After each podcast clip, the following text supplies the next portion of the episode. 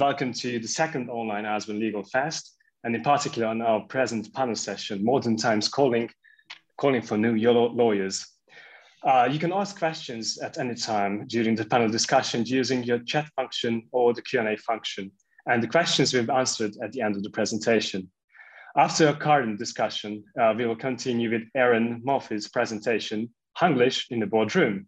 Join our event and hear what a native speaker could recommend for in-house counsels from when it comes to legal English.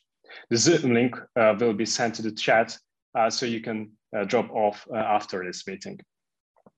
After this brief introduction, let's get into our present panel, the Modern Times Calling for New Lawyers. I'm so excited to introduce you Catherine Bamford, founder and CEO of Bam Legal, a legal technology consultancy firm helping to improve the quality of legal services by developing legal tech software.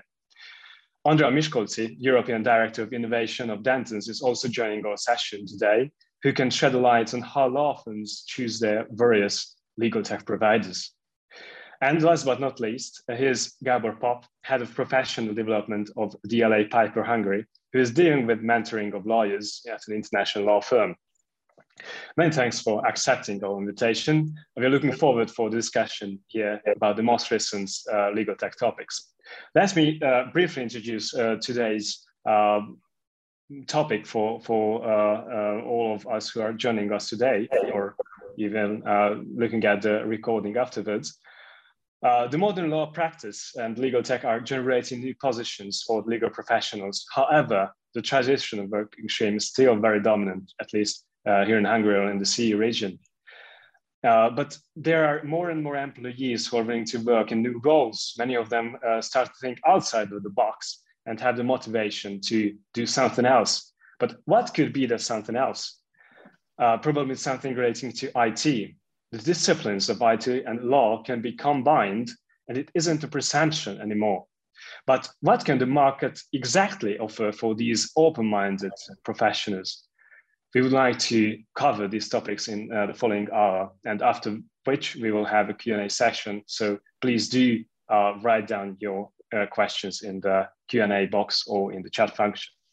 So how do panelists see looking at this technology and automation problem in the legal profession? What is the impact on the lawyers and the clients' satisfaction? Implementing new ways of technologies into the legal services itself.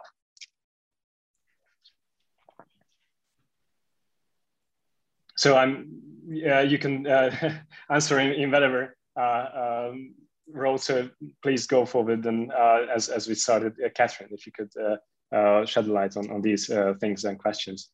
Yeah, of course. So how is legal technology impacting the lawyers and the clients? I would say on the lawyer side, it's when technology is being rolled out successfully, it's making their lives easier.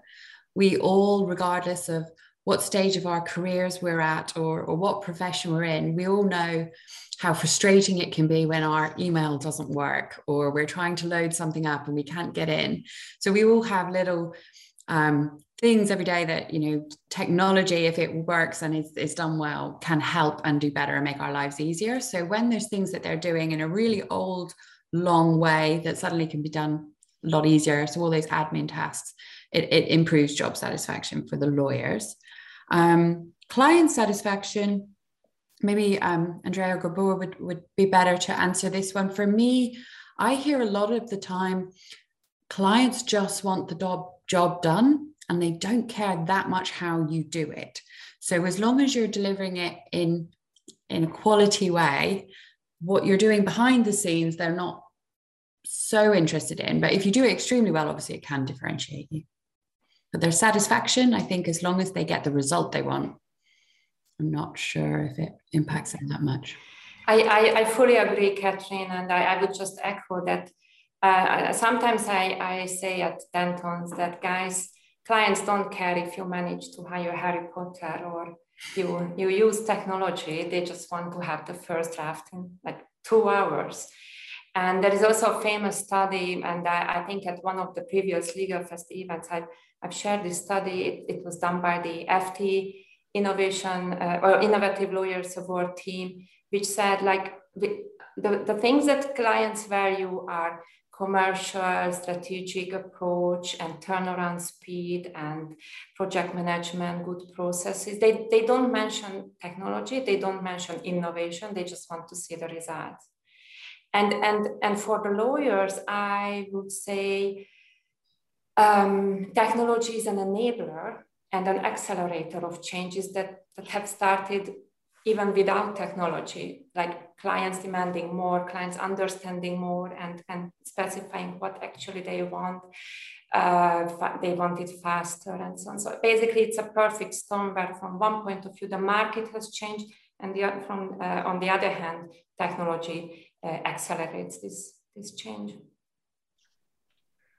Well, let me start with creating my role. I often like to play the devil's advocate, and I will do the same here as well. So please forgive me if I tend to be a little bit bold and contradicting with some of my opinions. But I tend only to halfway agree with Catherine. You said it's about the impact is about making our life easier as lawyers.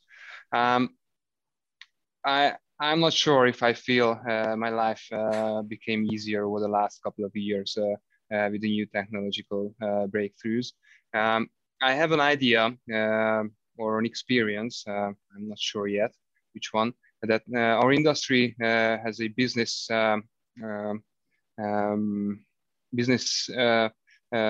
scheme which is highly dependent on increasing our work, increasing the burden of our work on our fee earners. And no matter if you do this with tools from the 19th century or 21st century tools, there's a constant level of our workload. And I think, and this is my assumption, which might be debated, but my assumption is that no matter how tech savvy we are, this level of burden put on the shoulders of our lawyers will be more or less constant. And the measurement of the level of this burden is really much dependent on the individual factors, how much you can bear as a fee earner. And that relates very closely to the success or the speed of your career progress. And there might be individual differences between us fee earners, lawyers, who is a little bit more tech savvy than the others. So if you compare yourself to your competitors, either as a firm or as an individual, and you can get some competitive advantage of being a little bit better in adapting yourself to the new technologies, then you can get some advantage on the short run. But the others will follow and they will catch up. And overall, from a big picture, the level of workload and burden on your shoulders, either as a firm or individual, will be quite constant. And that is why I don't think on the long run, technological progress will make our lives easier. But what I do believe, so, and that's the other half, which I'm very much in agreement with what Catherine has said, is that from the client's perspective, and in this sense, I very much agree with Andrea as well, technology can be something that helps to increase client satisfaction.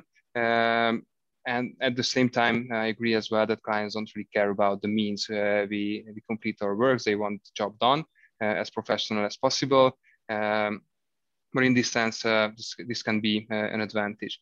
And to close my line of thought, what I do believe about the impact of the technology on our profession is efficiency. So the impact of legal technology and any technological breakthroughs implied in our industry is increasing efficiency, increasing our numbers, and to put it in a simpler way, to enable us to complete more work at the same time compared to last year or 5 years ago, or 10 years ago, or 100 years ago, and thereby help us to help more clients and earn more money with the same constant level of burden. That is absolutely the way I can see, but there are also some clients who opt not using these softwares, or they rather say that we don't want some technology-based due diligence processes because you may export my data to the US, speaking of EU companies and clients. What would you say? How can you persuade those companies who might opt for some human work, or might not want to use those tools or tech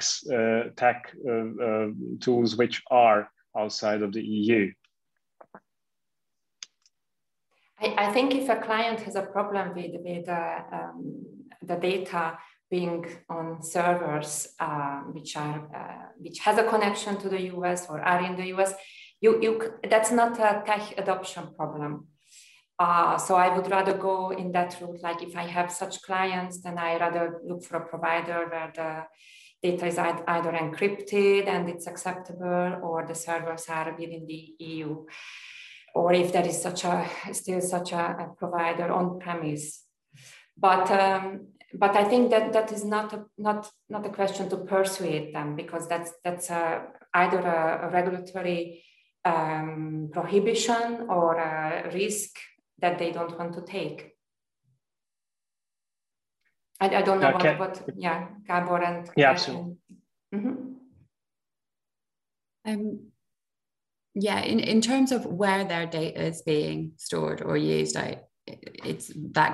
that's just whether it's acceptable to them or not. And most of the legal technology providers out there will have US instances and instances that comply with EU data laws as well. If they want to sell to global law firms, they will have had to think about that, and that's normally covered. So I agree, it's not about necessarily persuading the client. And I think you'd mentioned about them having concerns and wanting like humans to do the work when we previously spoke, rather than technology doing the work. And I think with that, it's again, not really about persuading them. It's just delivering the best legal, law is provision of a service. We quite often forget that because we're professionals. We forget that we are delivering a service. And as long as we do it fast and it's of quality, then it's good. So if they're using technology to do that, that's getting the same result. And there's still always humans at the moment involved when we talk about legal technology. It's getting the lawyers maybe to a first point faster, but there's nothing being done by technology and then just being sent to the client really without human review first. Well, this time I can't disagree with anything, so oh, come on, try. I fully agree. I was just thinking whether I've met any client in my career so far who wanted me to deliver an email message in hard copy in my hands myself in person to that particular client, instead of sending that email message in an email to that client. That sounds ridiculous. Doesn't it? And that's the same with any kind of new technologies. The difference maybe is that certain technological elements we understand better, and there are some new or more complex ones we or our clients are not that familiar with, and that's why we tend to afraid perhaps from a technological solution which we don't fully understand. But come on, this is the world of VUCA. We need to understand complex things, or let our inner wishes go to understand fully everything, because we can't. We just need to trust in the system, and clients need to trust in their legal service providers. And that is our job as trusted advisors, to act like trusted advisors and convince our clients that their matters, their cases are in good hands with us, and we will pick the best technology and which would enable us to provide them the best quality services. If that is the client relationship, then such questions don't really emerge. And if they do so, then I agree that with Andrea, that in most of the cases, this is a regulatory kind of issue which we lawyers tend to feel most comfortable with. So that shouldn't be a problem. By the way, just to close with the challenging question, what is data?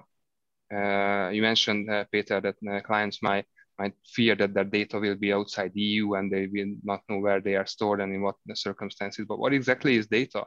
How do we define data in an average conversational level? Where is that thing we call data is actually really stored? We always picture, at least I always picture, a server somewhere in a, I don't know, basement of a big building with computers, and there are lots of data there, and that is our data, and we need to locate that data, whether it's in the EU or outside the EU. But come on, with the cloud technologies, data are everywhere. These are not centralized, stored things as we store money, for instance, or gold somewhere. So I'm not a data specialist, and I'm neither an IT specialist. But I tend to think that these are simplifications when we try to find the ways, we try to understand where data is stored, and that is the biggest trouble with the regulatory issues as well, that we try to regulate something, which is, well, I'm not sure if it's possible to regulate, I mean, data protection, data transfer, and so on and so forth, with the tools which the current legal thinking can provide us. But that's a different question. I admit, it's just interests me a lot. Absolutely, it's quite a huge question after Schrems II judgment, but that leads to another conversation which we mightn't cover today's session. You also mentioned, Gábor, that it is also really hard to find the best solution for the clients, the best software for the clients, the best technological tools for the clients. What do you see? How can a international law firm, and also invite Andrea to address this question, how can you find the best solutions for the clients, and from the market of a lot of good or not so good legal tech developers, providers? I know that Bam Legal is one of the best, but there might be some other marketplaces as well. So how can you, what are the main points you take a look at when you try to find the best solution on the market, and how you match these solutions with the clients? That would be the main question. Andrea, would you like to start?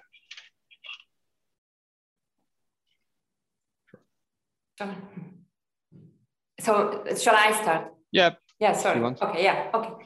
So basically, I would say, before you start thinking about which legal, let's say, software provider you choose, you have to make sure you have found the right problems.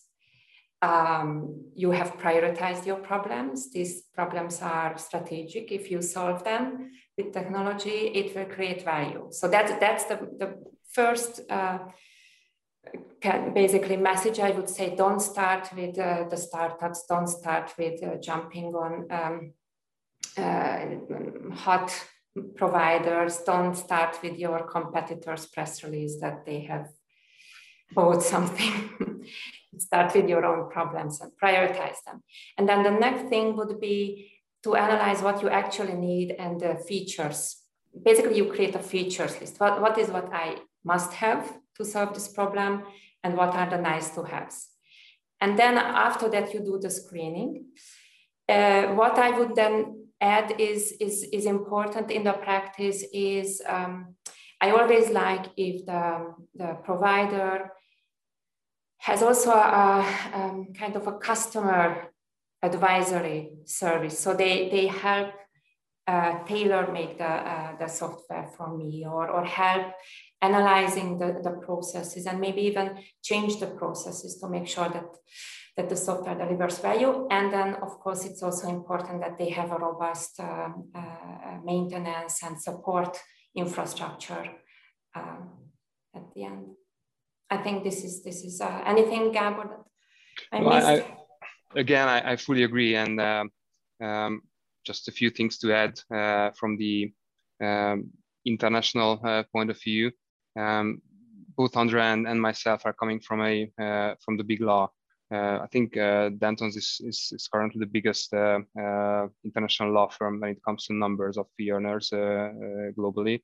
and DLA is somewhere the second or third place right now, which means that we both have thousands of lawyers and maybe 10,000 of staff altogether all over the world, which means that we operate at Big Law, an environment, an IT environment, which has many thousands of endpoints and users.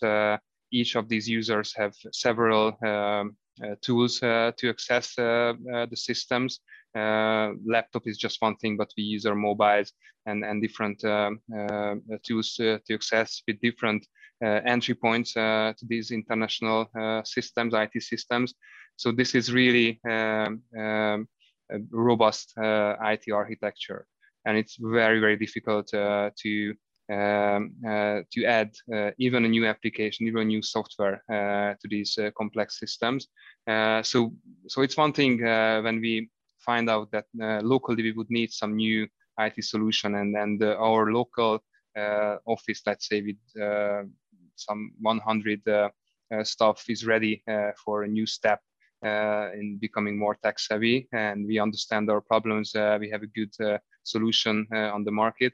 It's very rare that we would be successful in implementing that on a local basis.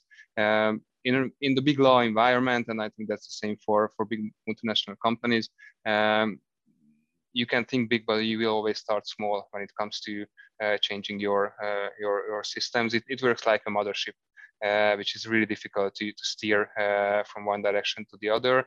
And if you move the steering wheel, then your whole systems will turn.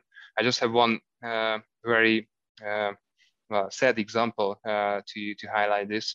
A few years back, like I think it was 5 years now, there was a huge IT crisis at DLA Piper and a lot of multinational companies as well, but I was here already. And on one, it was a Thursday morning, Friday morning, we opened up our computers, and suddenly there was a black screen appearing in my computer, demanding some, I don't know, 10 Bitcoins to get my control back to my computer. And literally, it was really like in a movie scene.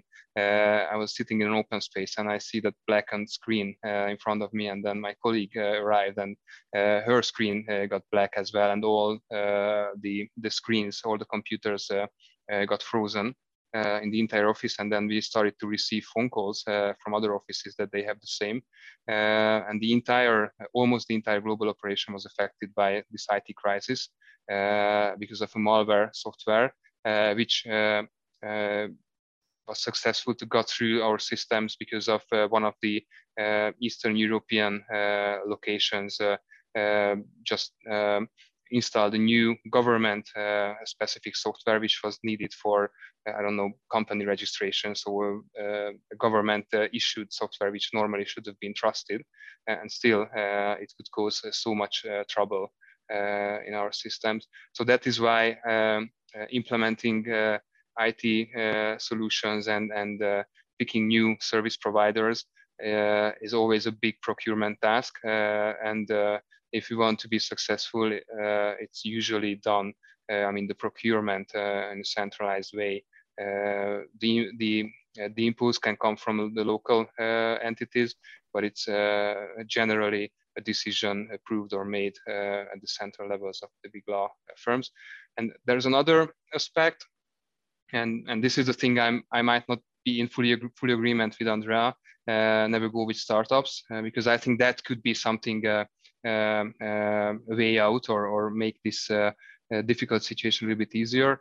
And I have another example for that as well. But we didn't go with startups, but we became a startup over the last year locally here. We decided to develop a new platform, a new IT platform, which is now available on mobile applications as well and on computers as well, in order to share some of our knowledge with the Hungarian legal society or fellow lawyers, and to provide these bar association credit points to some other lawyers than our fee earners. And we acted as a startup and built our own platform. It's called Develop, and that could be a success story if you do it small and do it on your own, because then you can adopt it to all the IT requirements which we face in our IT architecture. Just a correction, I'm not saying you shouldn't, or big law or any small law, medium law, shouldn't start with startups. I'm saying don't start with the provider. Don't start with the solution and then, oh, that's so sexy. Let's try to find a problem for it. Start with the, so we also work fully with startups. Agree. We also invested, so it's just something. Yes, in this sense, I fully agree that we have to be cautious sailing with the new winds and think that what seems to be sexy would be a solution for us as well. I'm fully in agreement with you in that respect. Thank you. Looking at it from the other aspect, Catherine, what do you see? How can you tailor your software for the law firms? How can you provide a tailor-made solution for, let's say, DLA Piper or Dentons if they knock at your door? What can you do there? And please also give us some practical examples. How could you prepare or tailor software which was specifically made for one or two clients of yours? You're muted, Catherine, sorry for that. Yeah. One of us had to do it. Yeah, sure. So just to clarify, so I help law firms and in-house legal departments, and BAM Legal helps them to choose, procure, implement and roll out technology. So we don't build products. We help them take products that are for sale and use them and build things within them. So the technology providers themselves, going to the points that have just been made, they won't get through. I've worked with both DLA and Dentons and you know 100 other law firms, and they can get far down the line by impressing people and doing demos with lawyers, and you have two partners in one office go, we want that, and they'll go to someone like Andrea and go, we want to buy this, we must. If they get to the point where it gets the IT security questions sent out by procurement, if they can't tick those boxes, it's kind of forget it. So the advice to the product companies is have that all done up front. And I really liked what you said, Andrea, as well about you like companies, technology companies that provide that customer service bit as well. I think that's probably a big differentiator between the legal technology companies that do very well and the ones that don't. The ones that don't go, here, pilot our software and then just leave you alone for 2 months. The ones that come and go, here's the journey, we'll check in on you. We suggest you try it in this department, maybe do a bit of this and help you and give you a bit of that project management to help you implement it. They will do better. In terms of specific examples that people in the audience might be interested in of things that have been built, it's kind of world is your oyster. So it's like almost choose a legal department. And then you talk about a legal technology solution. One that I quite like, it came out a couple of years ago, that's a nice example to talk about, is the one where working for, so it's intellectual property law, and it's looking for copyright infringement, intellectual property infringements. So the example being, and this has been talked about publicly, you can go and look it up, the example being, for example, Dr. Martin Boots, the yellow thread is exactly, so it's not, this isn't the same as like fakes, so selling fakes of a goot. It's how do you go even further and use technology to recognize protected characteristics and infringements of protected characteristics. And the example I like is where it scans the internet and looks for not just the boot, but then the, where they have, so protected characteristic of a DM boot is the color, and width of the thread with the exact spacing that's applied.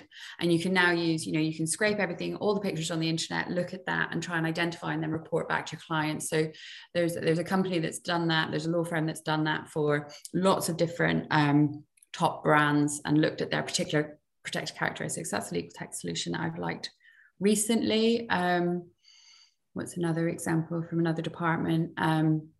As you know, both DLA and Dentons are doing a lot of work around corporate and due diligence and how their lawyers do large corporate transactions and you know, a lot of technology going in, lots of different types of technology going into every stage of those processes and how they do those. Thank you much. We take a look at the whole thing from the technological perspective, but our today's session is also aiming towards the lawyers themselves. I mean, the persons behind or who are working with these technologies. There are a lot of fears. I can read and hear in a lot of podcasts, a lot of fears about using technologies, using AI. There are a lot of examples and articles about the presumption, which I assume is not quite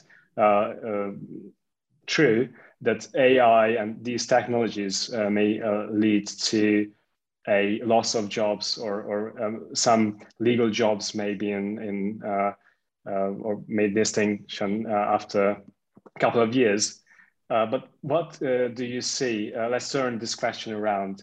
How can AI and technology help these people? How can we make a better protect? How can we be better with AI and not fearing of losing our jobs as lawyers? What do you think about that? Can I maybe start just by something I hear a lot when I speak to a lot of students, and I read things in the press and the industry about this, is a lot of people aren't actually fully aware of what's currently being used within law firms when we refer to AI. So at the moment, there's not much more happening in the top 100 law firms in the world. And this is still pretty amazing. Like, it's saving hours and hours and hours and hours. But at the moment, the tools out there are being used to help look through thousands of documents and extract clauses or pieces of information. Even higher level than that, sometimes what it's doing is just organizing the documents into categories of documents. So, okay, here's all the employment contracts, here's all the real estate agreements, here's all the commercial documents. Then it might go, here's all the commercial documents with a value over 100,000, because they're the only ones you care about for that corporate deal. Then it might go further and go, okay, all of these commercial agreements, which ones have a change of control clause and which ones don't, because that's what the lawyers and the client cares about. So at the moment, when we're talking about law firms using artificial intelligence, the majority of what we're talking about is that it's search and pattern recognition and extract, and it's trained. It's, you know, we're using trained machine learning here. We're not using stuff where it's going off and learning by itself. So it's not, you know, the definitions are really widely kind of used. So at the moment, I think the press is maybe making it seem that there's a lot more happening than it is, but I'll pass over to Andrea and Gábor to talk about that. But I think it's just really clear that important that everyone has a bit of a reality on that. I think there was a very popular image in the last few years: a robot sitting at a desk, and then okay, the robot lawyers are coming, right? It was a very popular. I think there is a huge hype, and you just described brilliantly what is the reality. But also, I think it's completely normal that people are, afraid or having doubts. Every single technological change, whether you go back to the beginnings of the 20th century or when the internet came, people were afraid that these changes will take away jobs. The reality is rather that it creates such changes create jobs, but also, of course, they change existing ones. On the other hand, I don't want to say that we just lean back and say, okay, everything will be fine, or we just say like, just live with it, it's natural, survive. What we do at Dentons is that we build a bridge between legal and tech. We call them legal engineers, and I think Catherine has a big role in creating that, that term a few years ago. Some other law firms call them legal technologists. In some law firms, the practice development lawyers fulfill this role. So basically what we build is a team of former lawyers who really understand the processes and also skilled in technology. They are not developers, they don't have IT, real qualification, but they have very good tech affinity, and they help to cross this bridge, between legal and tech. They help lawyers to find the right technology, to apply it. Also, they help to go step by step. Like let's look at this sandbox, just test it. Okay, next level. If you are happy, let's go to the next level. You use it for your internal processes with your team. If you are happy, we go to the next level. We invite also the client to collaborate or have a direct access. So I think you can mitigate this fear with things like that. And also you can mitigate the fear with concentrating on the basics and starting from basics and not talking too much about the hype themes. Thank you. Again, agree with everything, and especially like Catherine's summary on what's happening on the market. I myself am neither fond of hyping legal technology as it is right now, because I think real legal technological breakthrough will happen when we will arrive to the world of automated execution. I think that's the key for law. When we will be able to create contracts which automatically execute themselves. And that there are some promises, especially coming from the cryptocurrency background and the distributed ledger technologies, just to mention the Ethereum platform, which offers some kind of solution for these automated execution procedures. But until that, we are really using technology for making the human legal work more efficient, more organized, and probably letting our fee earners to concentrate on the real legal work and not on printing documents and then sorting them to different binders and sorting them again and going through endless contracts with no-brainer tasks, such as finding a particular clause there. So that's, I agree, the current situation right now. What I think will remain with the lawyers, even, the human lawyers, even when robotic lawyers arrive and claim our seats, is that it will be the risk analysis. I can't see any technology right now or even the promise of the technology, which would be able to assess specific risks. And once it's assessed, to offer solutions to mitigate that risk on a tailor-made basis. And on top of all that, to negotiate the mitigation of such risks with an adversary party and to come to an agreement. Certain things can be automated, I think, even in this process. But currently, I might be old-fashioned, but I think the human element of this risk-taking assessment and negotiation is something that we will very much stick to even in the coming decades. But who knows? I would say yes and no. I think if you look at the risk industry, it's very heavily reliant on. So what is the risk that market's going to collapse next year? What's the risk that there's going to be an earthquake here? That's very much data-driven. So I think there will still be humans managing vast amounts of data that will highlight risk. But I actually think risk is an exciting area for technologists to get into. Yeah, but is there a technology or the promise of a technology deciding how much risk you can take?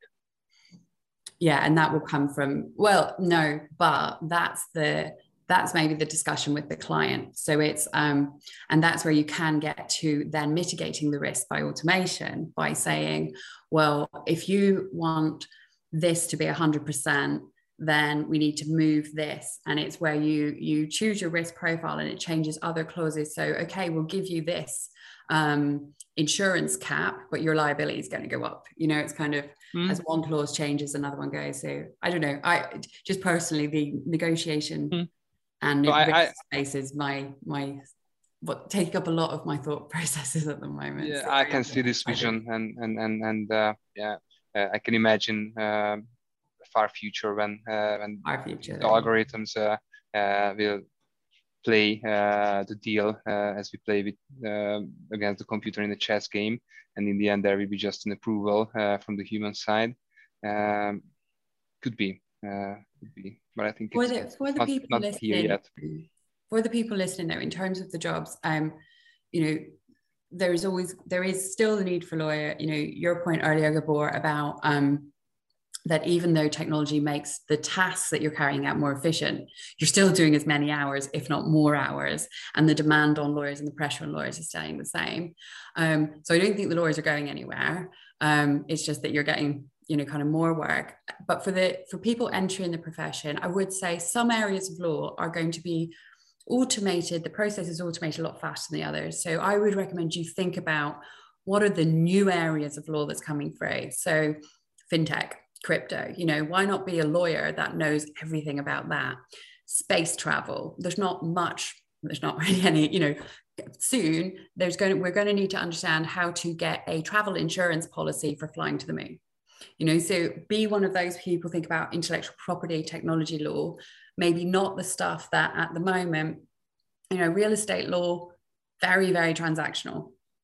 10 years time, 20 years time in your career, that is going to be very much process driven. So I would look to the future and try and find an interest in an area of law there, rather than thinking you'll be working for the next 40-50 years in real estate. I was an ex-real estate lawyer, by the way, so I'm not to any real estate lawyers out there, I'm sorry. I would also add that maybe it's worth to think about to be not only a lawyer, but having something beyond law. And if you ask, okay, what? I usually refer to data, design, diversity as keywords.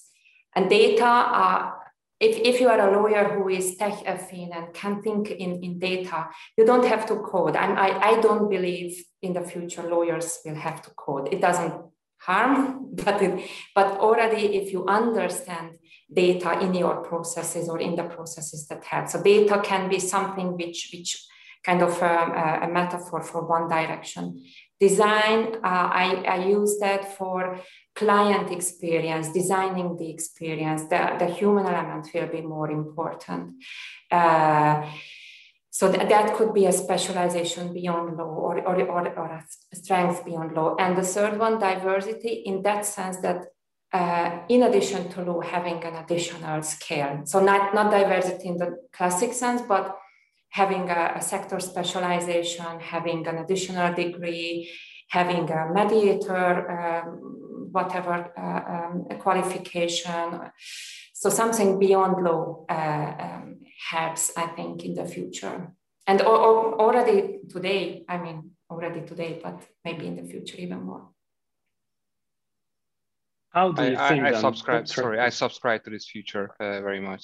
So coming to almost the end of this panel, I think for me so far the conclusion is that I can really subscribe to a future where legal technology helps us to take away the work which is boring or which can be automated, and thereby create some space for us lawyers to increase the human element.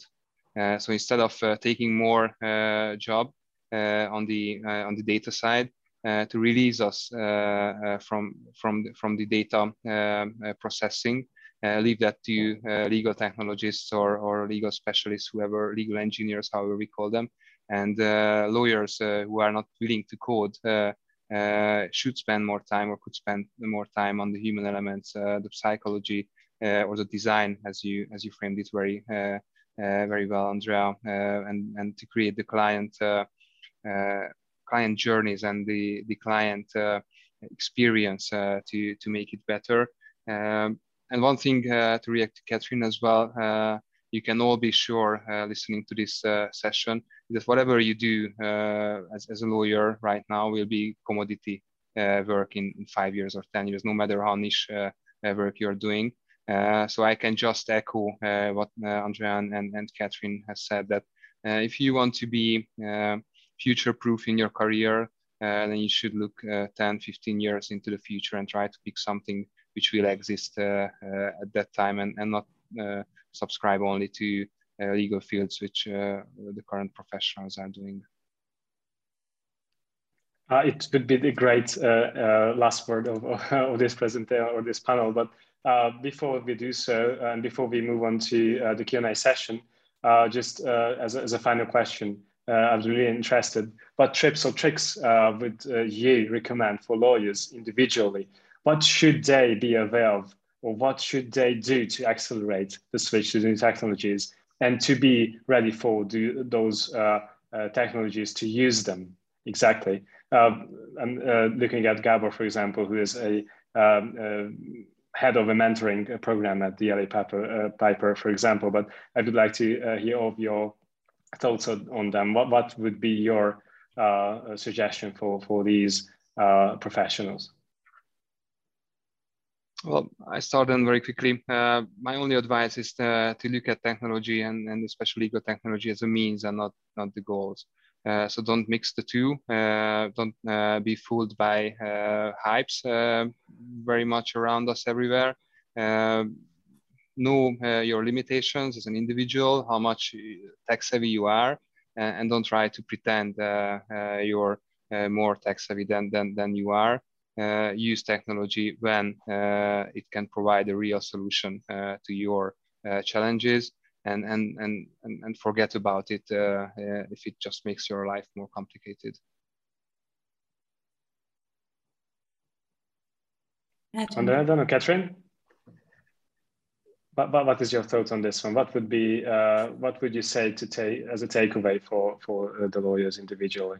Yeah, so if you're already at a firm, if you've already started practice, I would recommend for maybe a week, every day taking 10 minutes at the end of the day to think, what did I do today that was a waste of my time? And just by recording that, you start to see patterns and you think there must be a better way. And that's when then you should get in touch with your legal engineering team. If you're in a large firm, if you're not, think about it yourself and think, what do I use in my day-to-day life? You know, it can be something as simple as, we talk about legal tech and we think about these big AI tools, but it could be something as simple as, it took me forever to organize a meeting with 10 people because I had to check 10 calendars. In my personal life, when I'm organizing a party with my friend, I use that app Calendly, or I use da-da-da. It's thinking about things like that and thinking about what you're doing as a lawyer every day, what was a waste of my time. And that's a really good way to like come up with new ideas and talk to your team about, could we try something to speed that bit up? It will stand you out if you are someone that volunteers to work with the legal engineering team, testing new things, piloting new things. Obviously, you're very busy and it's hard to find the time. But if you're interested, your offer of help to trial and pilot things will be welcome, and to be an advocate for the legal engineering teams to implement things throughout. If you're not yet in, I'd recommend, there's lots out there. There's if you're on Instagram, just search the hashtag legal tech, same on Twitter. There's loads of podcasts. Legal Tech Live's a brilliant one. And there's lots of societies out there. If your university doesn't have one already, you can set one up, or there's groups called like Legal Hackers in pretty much every city of the world. I would maybe just, so completely agree, I would add that don't be afraid to start with basics. As Catherine's examples mentioned, don't think like if you don't start with AI, you are not innovative or you are not fancy, but basics can do real magic, can bring value. And actually a few years ago, 2 years ago, or something like this, there was even a kind of a movement, at least on online, hashtag bring back boring was a reference to that. After the AI hype, let's go back to the basics and bring back boring, like automating documents, automating processes, looking at those solutions that can organize meetings and so on. Don't be afraid of boring. Actually, it's not so boring in real life. No. Thank you much for the panelists for this great discussion. Just really a lot of things to take away, but we've got also a Q&A session, and I call for the viewers to ask their questions if they did not do so. We've got one question though, which I will ask in a minute, but you have still the ability to ask a question within this time when I will read this one. So just let me quote, what do universities have as a role in legal tech, what should universities do to help accelerate these processes?